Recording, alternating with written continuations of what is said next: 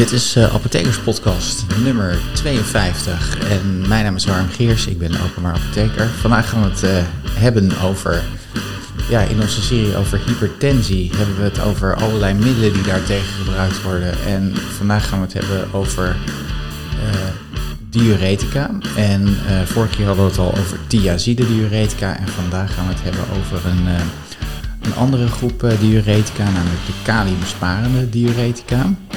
En uh, kaliumsparende diuretica, dat zijn eigenlijk, uh, ja, daar kan je eigenlijk twee soorten diuretica van uh, onderscheiden. De, de diuretica die de werking van aldosteron tegengaan, die worden ook wel de mineraal-corticoïd receptor antagonisten genoemd. En de voorbeelden daarvan zijn spironolacton, eplerenon en finerenon. Maar daar gaan we het vandaag dus niet over hebben. We gaan het vandaag hebben over een groep eigenlijk behoorlijk oude bekende geneesmiddelen. Uh, die, het, uh, die zogenaamd uh, ja, die het ENAC remmen, wat dat is, ga ik zo uitleggen. Maar um, daar zijn eigenlijk twee, twee voorbeelden, of eigenlijk zijn er maar twee van in Nederland geregistreerd. Dat zijn triamtereen en, en amyloride. En dat zijn twee stoffen die zijn in de, in de jaren 60 zijn die op de markt gekomen. En eigenlijk, um, ja, eigenlijk hebben die zijn die relatief weinig, uh, op dit moment worden die nu relatief weinig gebruikt. Er is ook een relatief, eigenlijk vrij weinig onderzoek naar gedaan. Uh, dus niet in de zin van dat er hele grote uh, trials zijn gedaan, zoals bijvoorbeeld bij, bij de, de, de, zoals de Allhead-studie die we vorige keer noemden. Eigenlijk is er bij die amyloride en triamtereen zijn eigenlijk heel weinig grote studies, zijn geen grote studies gedaan, maar eigenlijk allemaal een hele hoop kleine studies gedaan. En um, ja, eigenlijk bijna allemaal met groepjes van kleiner dan 100 man. Um, middelen hebben ook een bescheiden bloeddrukdaling, ongeveer 5 tot, uh, tot 10 mm uh, uh, daling van, van de bloeddruk. En nou ja, er zijn eigenlijk twee, nou ja, min of meer wat bekendere studies gedaan, de Pathway 2 en de Pathway 3 studie. In de, de Pathway 1-studie zijn overigens beide met amyloride gedaan. Uh, in de Pathway 2-studie hebben ze uh, eigenlijk een, uh, het was eigenlijk een onderzoek naar bloeddrukverlagende medicatie en eigenlijk placebo, spironolacton en bisoprolol. Dus dat u denkt, ja, waar, waar is die amyloride dan? Nou, de, de, het, het, effect van die spironolacton en bisoprolol werd vergeleken met placebo, maar eigenlijk met een neppil. En um, er was nog een mogelijkheid om na afloop van die studie op basis van eigen keuze en open, open label, dus betekent dat de patiënt precies wist wat hij gebruikte, um, amyloride te gaan gebruiken. Uh, ongeveer 6 tot 12 weken en dan 10 tot 20 milligram per dag. En dan zag je dat in de amyloride groep dat de bloeddrukdaling nog 2 mm kwik extra was. Dus dat in de amyloride groep de gemiddelde bloeddruk met 20 mm kwik daalde vergeleken met 18 mm in de andere groepen die geen uh, amyloride gebruikten. Um, dus een heel bescheiden effect. Um, in die, in, er is ook een Pathway 3-studie gedaan. En daar is gek genoeg werd daar ge, ge, getest met uh, hydrochlorthiazide, amyloride. Uh, dat is de combinatie van die twee. Amyloride alleen of hydrochlorthiazide alleen. Dat is een iets grotere studie. En ik zeg gek genoeg, want eigenlijk werd daar gekeken naar het effect op de uh, glucosetolerantie. En uh, nou ja, in die groep werden eigenlijk 133 eh, mensen in de hydrochlorthiazide met amyloride groep getest. Uh, 132 in de amyloride groep en 134 in de hydrochlorthiazide groep. En die mensen kregen een, een orale glucose-tolerantietest. Dat betekent dat ze 75 gram glucose moesten innemen als drankje. Dus dat is best veel suiker. En dan werd gekeken om welke groepen de glucosespiegel ja, het sterkst zou stijgen. En dat heeft te maken met het feit dat men uh, zag dat in uh, thiazide diuretica, zoals chlortalidon en hydrochlorthiazide, de glucosespiegel wat meer stijgt. En dat die middelen zogenaamd, nou ja, misschien wat meer risico geven op het ontwikkelen van diabetes. Wat overigens, uh, nou, echt, dat, dat effect is echt marginaal. Dus dat, dat kunnen we eigenlijk verwaarlozen. Maar in die tijd was het wel interessant om te onderzoeken. En daar zag je dus dat, uh, dat in amyloride de glucosespiegel minder sterk daalde, met een halve millimol per liter ongeveer, dan uh, bij hydrochlorthiazide. En ook in de combinatie zag je een iets uh, minder grote glucosestijging. Als je amyloride met hydrochlorothiazides uh, combineerde, dan had je dus wel het glucoseverhogende effect van de hydrochlorothiazide. Maar amyloride deed het dan weer wat te niet kennelijk met, hè, en dan daalde de glucosespiegel, was daar ongeveer 0,42 millimol per liter lager. Uh, en ook de bloeddruk in de combinatiegroep, was eigenlijk logisch, van amyloride met hydrochlorothiazide, was, uh, was lager. Uh, in de amyloride groep, hè, en dat is kenmerkend voor de groep natuurlijk omdat het, zijn kaliumsparende diuretica. Dat betekent dat ze de uitscheiding van kalium verminderen. zag je meer hoger kalium, dus een hyperkaliumie. In, maar dat was maar zeven patiënten en drie bij drie patiënten in de combinatiegroep. Nou, en dan, dat is gelijk een mooi bruggetje naar hoe die middelen nou eigenlijk werken. Hè? Die, die, die kaliumsparende diuretica. Want het is eigenlijk best interessant hoe die dingen werken. Uh, ze werken eigenlijk in de nier. Dus dat betekent dat ze uh, in de urine moeten worden uitgescheiden.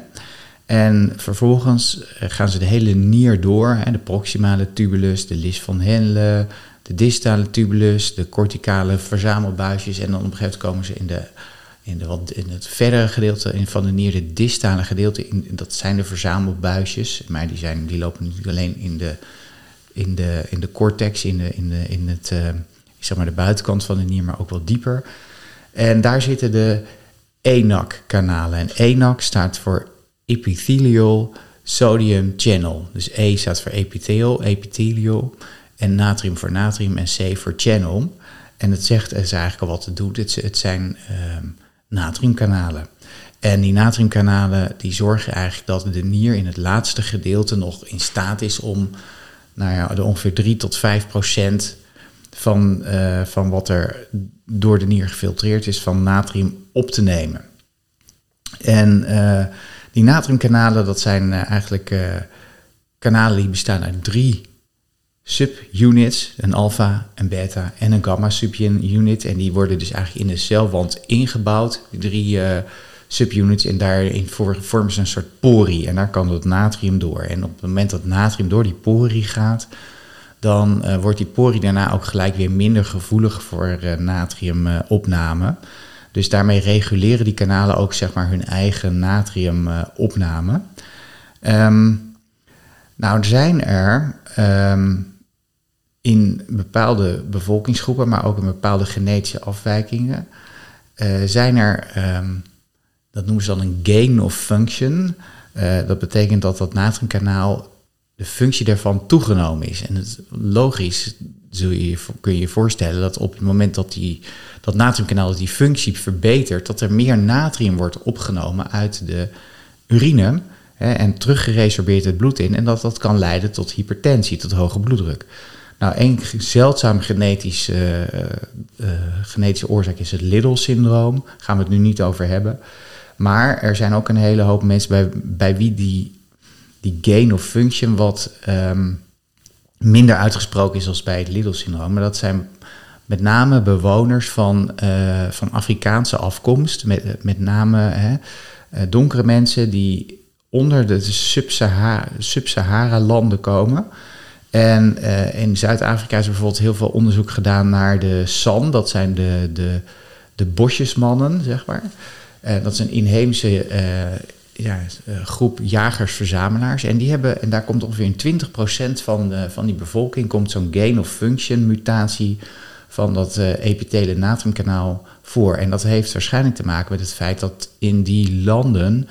in, de, in het verleden altijd weinig beschikbaarheid was van natrium dus dat het lichaam heel zuinig moest zijn op natrium. Dus dat het, het, als er een mutatie optrad in dat natriumkanaal, in dat ENAC, dat dat een overlevingsvoordeel gaf. Nou, met de huidige westerse dieet is dat natuurlijk helemaal niet zo, omdat er veel te veel zout gegeten wordt. Dus op het moment dat je zo'n mutatie hebt, zul je dus ook veel meer uh, zout, met zo'n gain of function, veel meer zout uh, absorberen. En waardoor, je, waardoor er veel makkelijker een hoge bloeddruk kan ontstaan. Nou, als je dan die, die natriumkanalen, die ENAC-kanalen, als je die nou blokkeert met amyloride of triamtreen, dan zal, zal er natuurlijk minder natrium worden uh, teruggeresorbeerd vanuit de nier naar het bloed. Dus met andere woorden, daarmee neem je minder natrium op. Als je minder natrium opneemt, zal je bloeddruk ook iets dalen. Wat gebeurt er nou nog verder? Want dat natrium in die nier wordt eigenlijk uh, ja, min of meer uitgewisseld. Dat is natuurlijk niet helemaal ja, tegen kalium. en op het moment dat er dus veel natrium aanwezig is, zal er veel natrium de cel binnengaan door die ENAC-kanalen. Maar ehm, natrium is een positief geladen deeltje. Dus op het moment dat er een positief geladen deeltje de cel ingaat, dan neemt in het, uh, in het buisje waar dat natrium in zat, neemt de lading iets af. Dat betekent dat dat weer gecompenseerd moet worden. En dat gebeurt door kalium. Kalium komt dus, gaat de cel uit.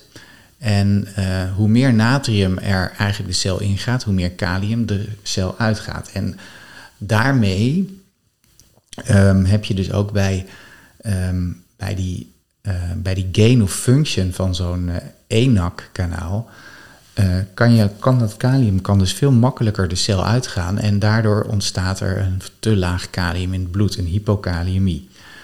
nou, dat is tegelijk ook wat er gebeurt bij thiazide-diuretica als je die geeft. Dan komt er natuurlijk in de, dan wordt er in het, in het distale tubulus, hè, die natriumchloride co-transporter wordt geremd door die thiazide-diuretica, waardoor er meer natrium achterste, in het achterste gedeelte, in het distale gedeelte van de nier terechtkomt. En, ehm, en daardoor komt er meer natrium beschikbaar. Dus zal er veel meer kalium worden uitgewisseld voor natrium. Dus het kalium wordt uitgescheiden. En daardoor nemen, geven die uh, thiazide-diuretica onder andere um, een hypokaliëmie. Nou, als je die, die thiazide-diuretica combineert met amyloride of triamtereen dan heb je dus uh, dat dat natriumkanaal wordt geblokkeerd. Dus ten, eerste heb je extra zoutuitscheiding, maar ten tweede die uitwisseling die er plaatsvindt, die wordt minder. En uh, doordat die minder wordt, uh, zijn die middelen dus eigenlijk kaliumsparend, triamtereen en. Vandaar ook de naam dat ze kaliumsparende diuretica zijn. Um, nou, wat verder misschien nog interessant is om te weten, en dat is denk ik in de toekomst gaat dat steeds belangrijker worden, is dat die, ehm, die mensen met zo'n ehm, toegenomen functie van dat epithele natriumkanaal hebben, van die ENAC hebben, dat het logischer is dat bij die mensen ook uh, diuretica beter zouden kunnen gaan werken. En dat blijkt ook uit een, eh, een onderzoek wat gedaan is in Zuid-Afrika, met die mensen die zo'n uh, gain of function hadden. Wat opvallend was, was dat die mensen een, eh, een, een, een laag renine en een laag allosterongehalte hadden in hun bloed. Um, wat eigenlijk aangeeft dat, en dat, dat allosteron is natuurlijk belangrijk voor de, daar komen we nog op uh, hoe dat precies werkt. Het renine-angiotensine allosteron systeem, dat hebben we natuurlijk ook al in de sessie over hartfalen medicatie gehad. Maar het is als je een laag allosteron gehalte hebt, allosteron zorgt ook voor zout opname zeg maar, uit de nier.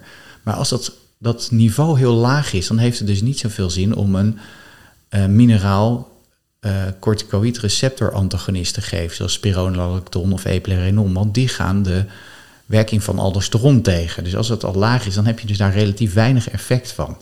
En op dat moment heb je dus een, toch een toename in de functie van dat natriumkanaal, wat kan, aanwezig kan zijn. En dan is dus een uh, een kaliumsparende diuretica een veel betere keuze. Dus dat is interessant en dat gaat denk ik in de toekomst steeds meer um, van belang worden dat die, um, die individuele farmacotherapie dat die uh, ja, een, een, belangrijkere rol gaat spelen. Want we gewoon steeds makkelijker in staat zijn om te kijken hoe dat nou precies zit met die, uh, met die genetische veranderingen en, en dergelijke.